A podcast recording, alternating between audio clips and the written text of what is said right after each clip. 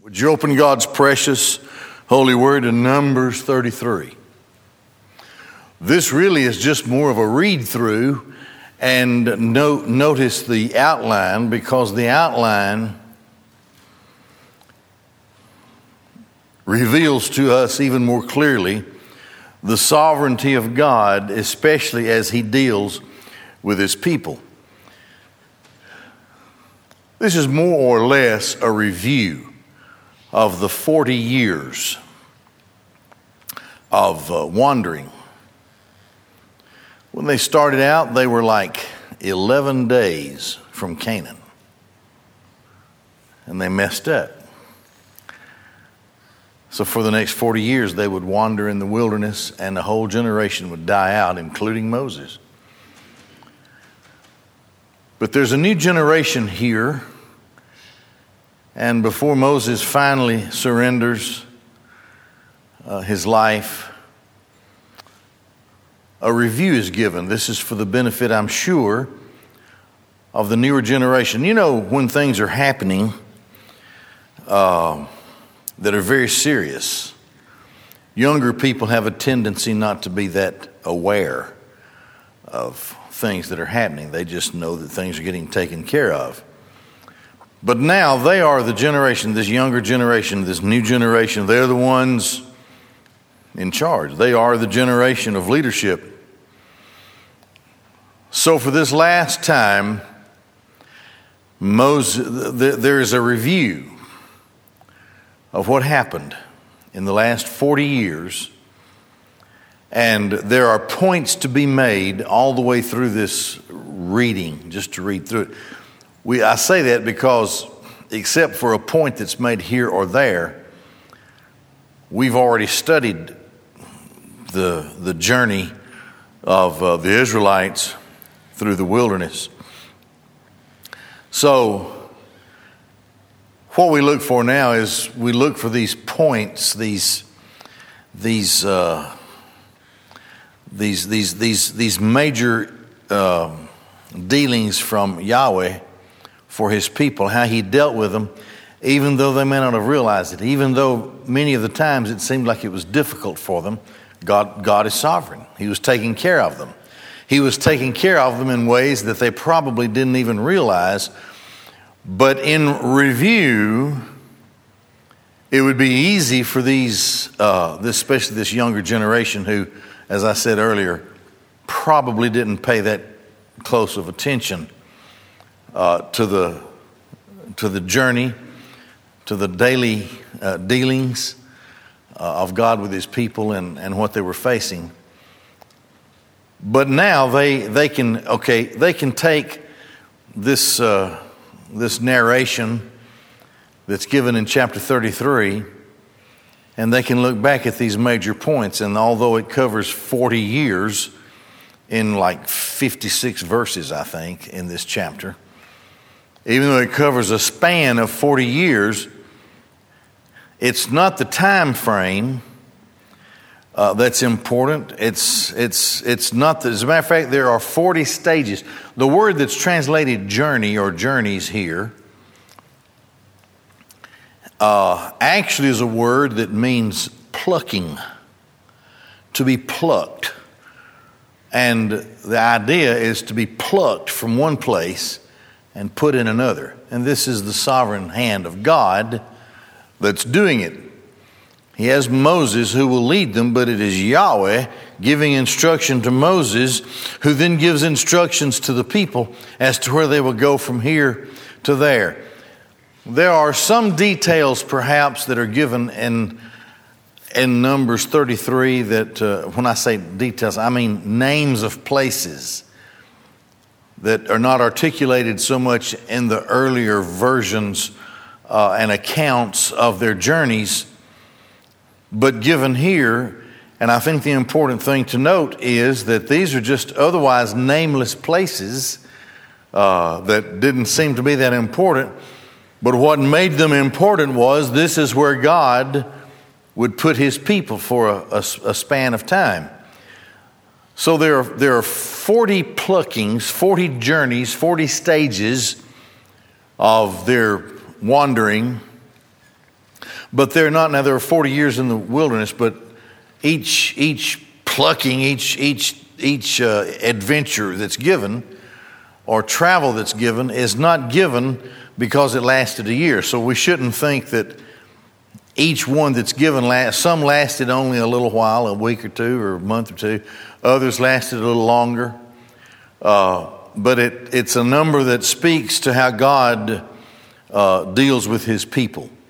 Now, with all of that said, the basis of our attention here and the focus of the study of this particular chapter is on the sovereignty of God.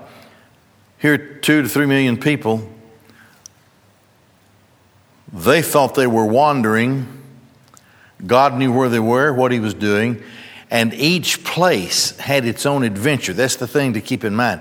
Now, those adventures, we've already looked at some of them. Those adventures have already been given, especially the high points. But uh, it, is, it is to remind us that God knew exactly what He was doing.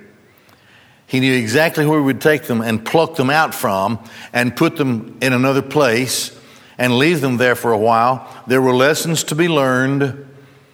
But the main lesson is that God is God. And these points that are, are to be made are given so this younger generation, especially, would understand the attributes of a sovereign God. First of all, the God who secures victory.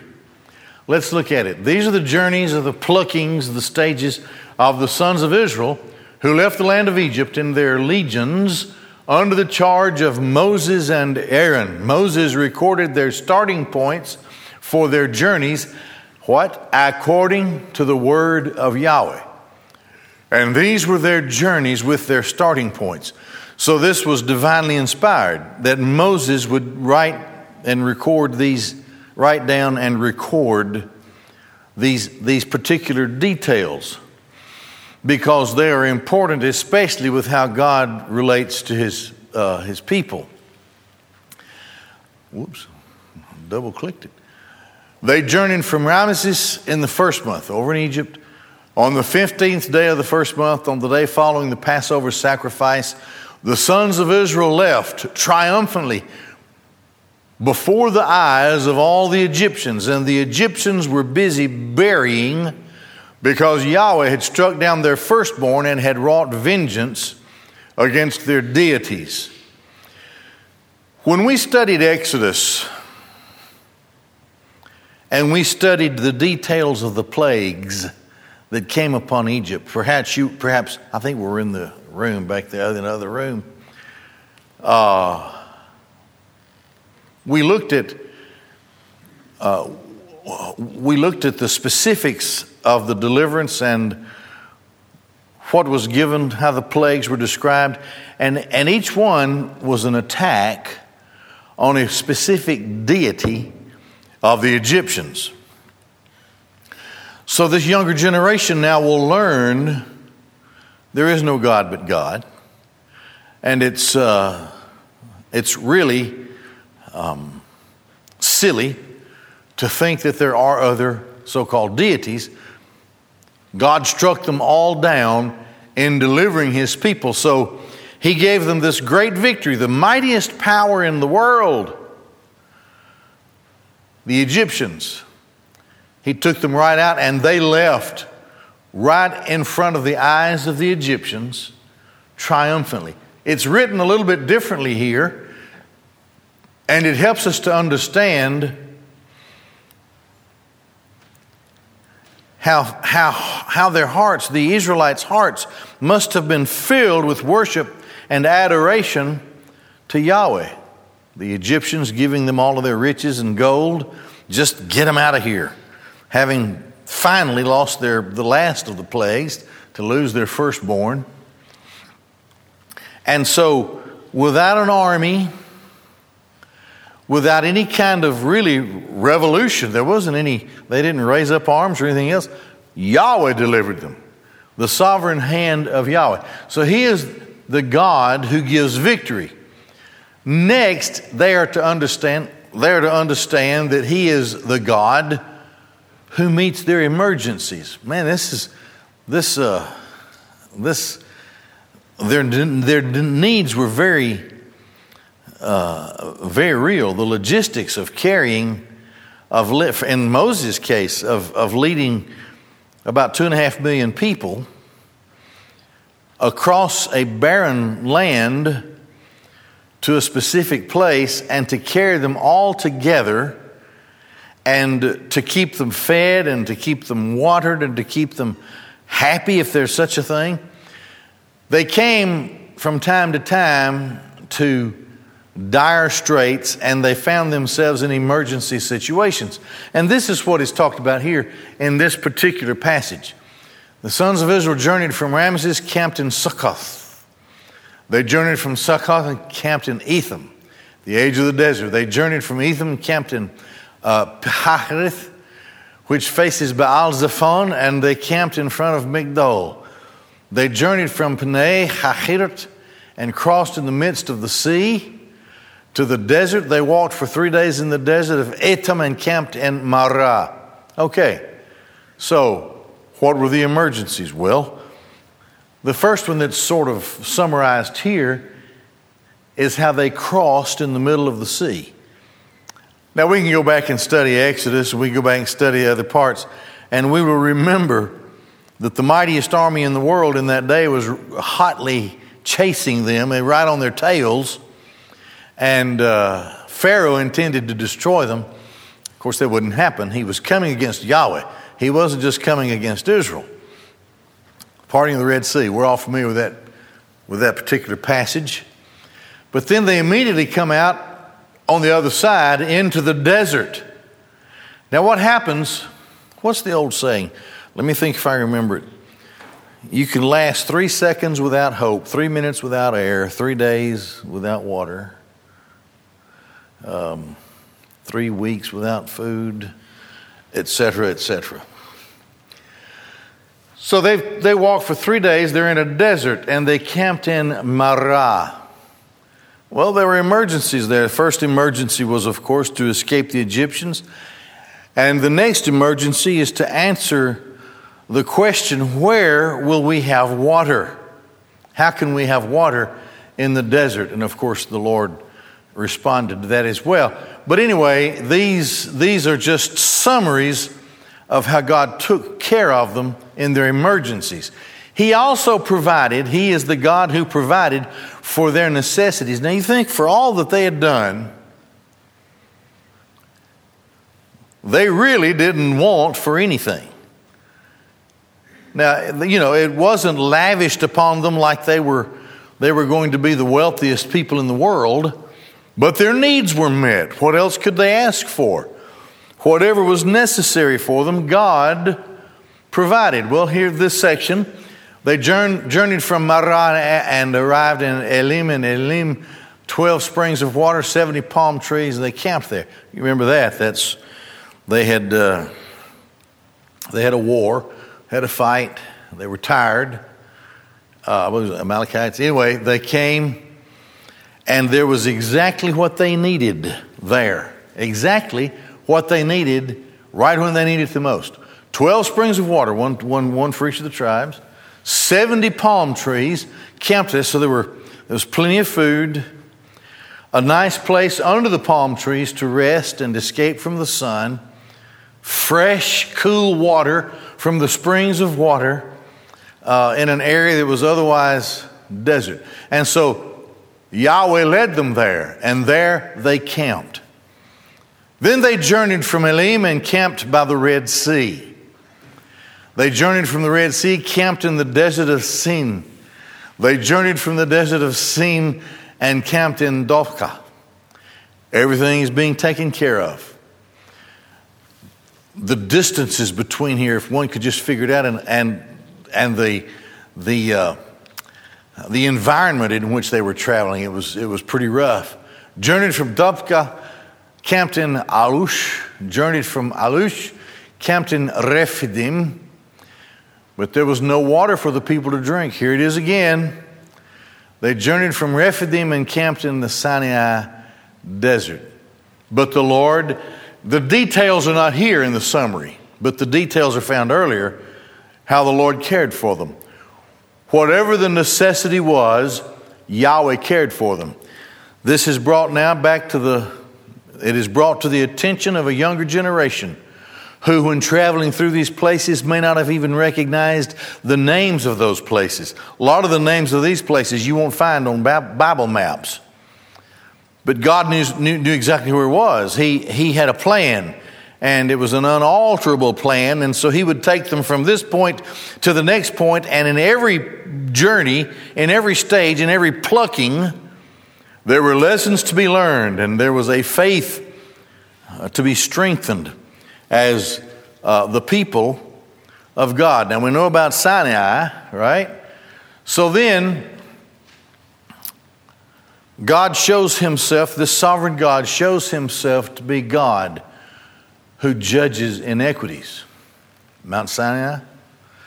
They journeyed from the Sinai desert and camped in Kivrot Hata'ava. Journeyed from Kivrot Hata'ava and camped in Hazerot. Journeyed from Hazerot and camped in Ritma. Journeyed from Ritma, camped in Rimon Perez. Journeyed from Rimon Perez and camped in Libnah. And journeyed from Libnah, camped in Risa. Journeyed from Risa, camped in Kehelata. Journeyed from Kehelata, camped in Mount Shepher, journeyed from Mount Shepher, camped in Harada, journeyed from Harada and camped in Makhelot, journeyed from Makhelot and camped in uh, Tahat.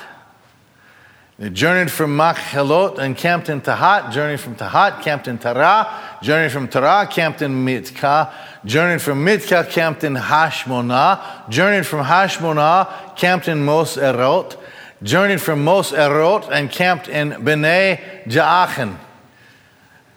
Journeyed from Hagidgad, I'm sorry, Hagidgad, and camped in Jotbatah. Journeyed from Jotbatah, camped in Abrona. Journeyed from Abrona and camped in Etzion Geber. Journeyed from Etzion Geber, camped in the desert of Zin which is in Kadesh. Oh, you remember what happened at Kadesh?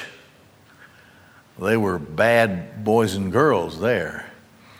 The Canaanite king of Arad, who dwelt in the south in the land of Canaan, heard that the sons of Israel had arrived. They journeyed from Mount Hor, camped in Zalmanah, journeyed from Zalmanah, camped in Punon, journeyed from Punon and camped in Obot journeyed from Obot and camped in the ruins of Abarim on the Moabite boundary. Now that's getting close to the Jordan River.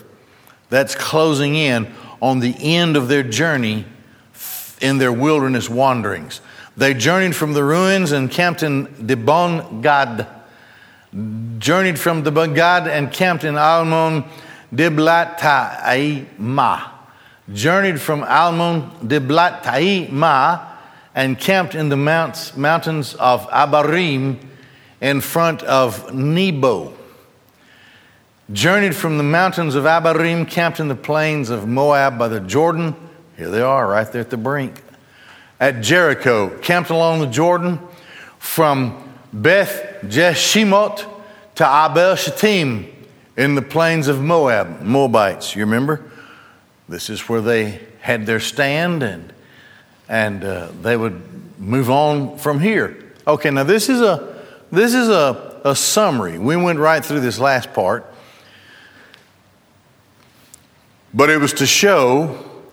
And a lot of those names, you, you go back in the scriptures and study in the Exodus or book of Numbers, you, you study their wandering, and you won't find a lot of those names because they're otherwise insignificant. But what made them significant in the mind of God is the fact that this is where he placed his people for a space of time. Maybe a short while, maybe a long while, but there was a purpose for it and a reason within it so that his people would continue to learn lessons, to trust him, even in the worst of circumstances, to always know that he knew where they were, He knew exactly what they needed, and He would not allow inequities, and He would meet their emergency needs, whatever.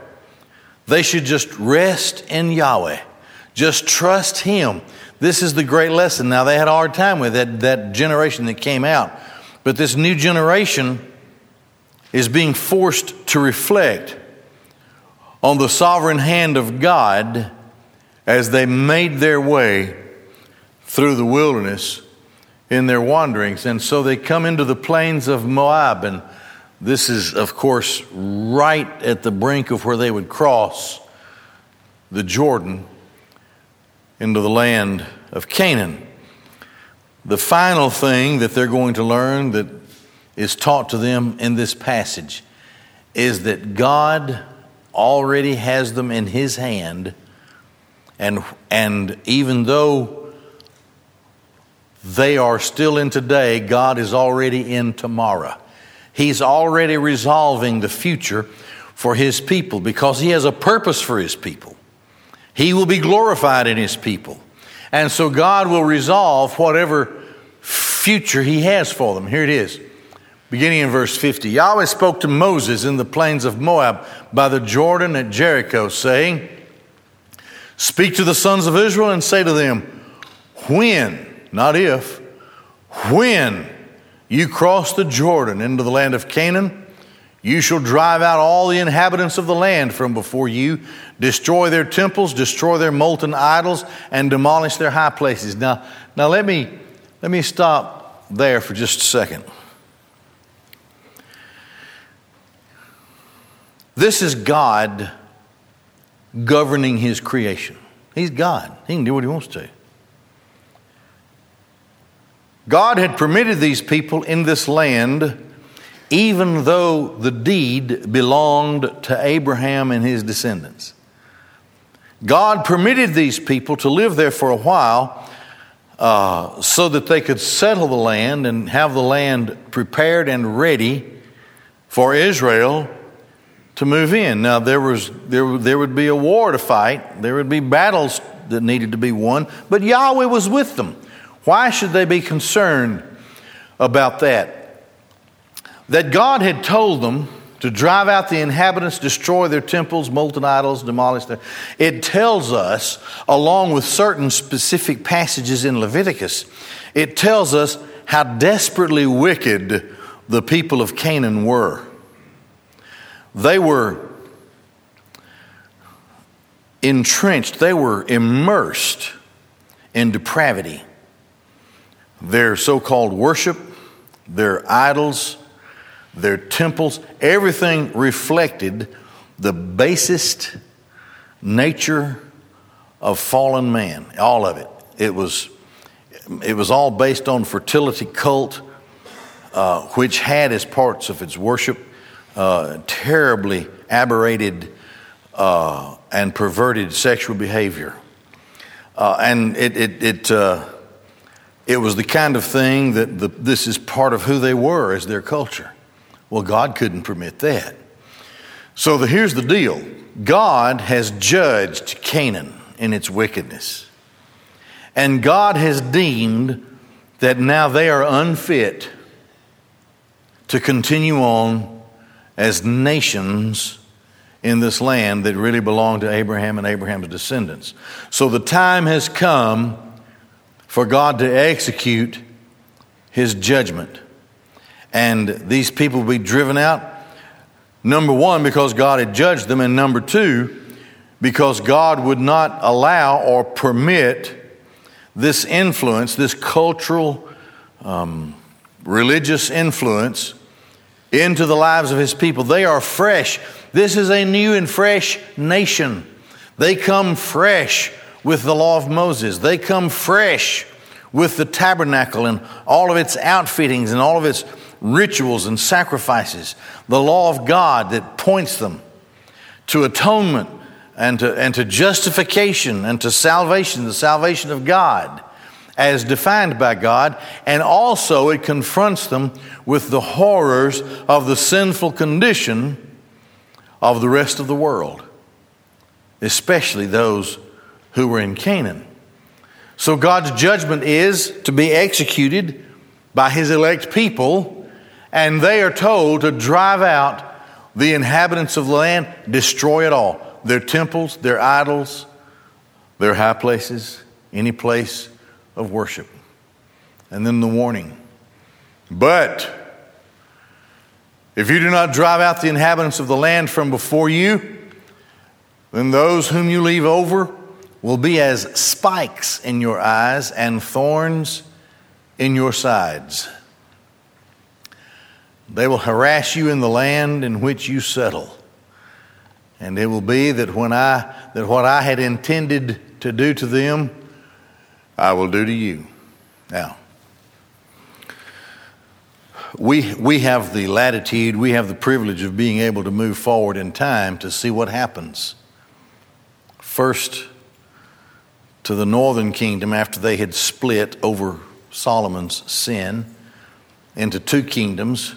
What happened first to the northern kingdom, and then finally what happened to the southern kingdom.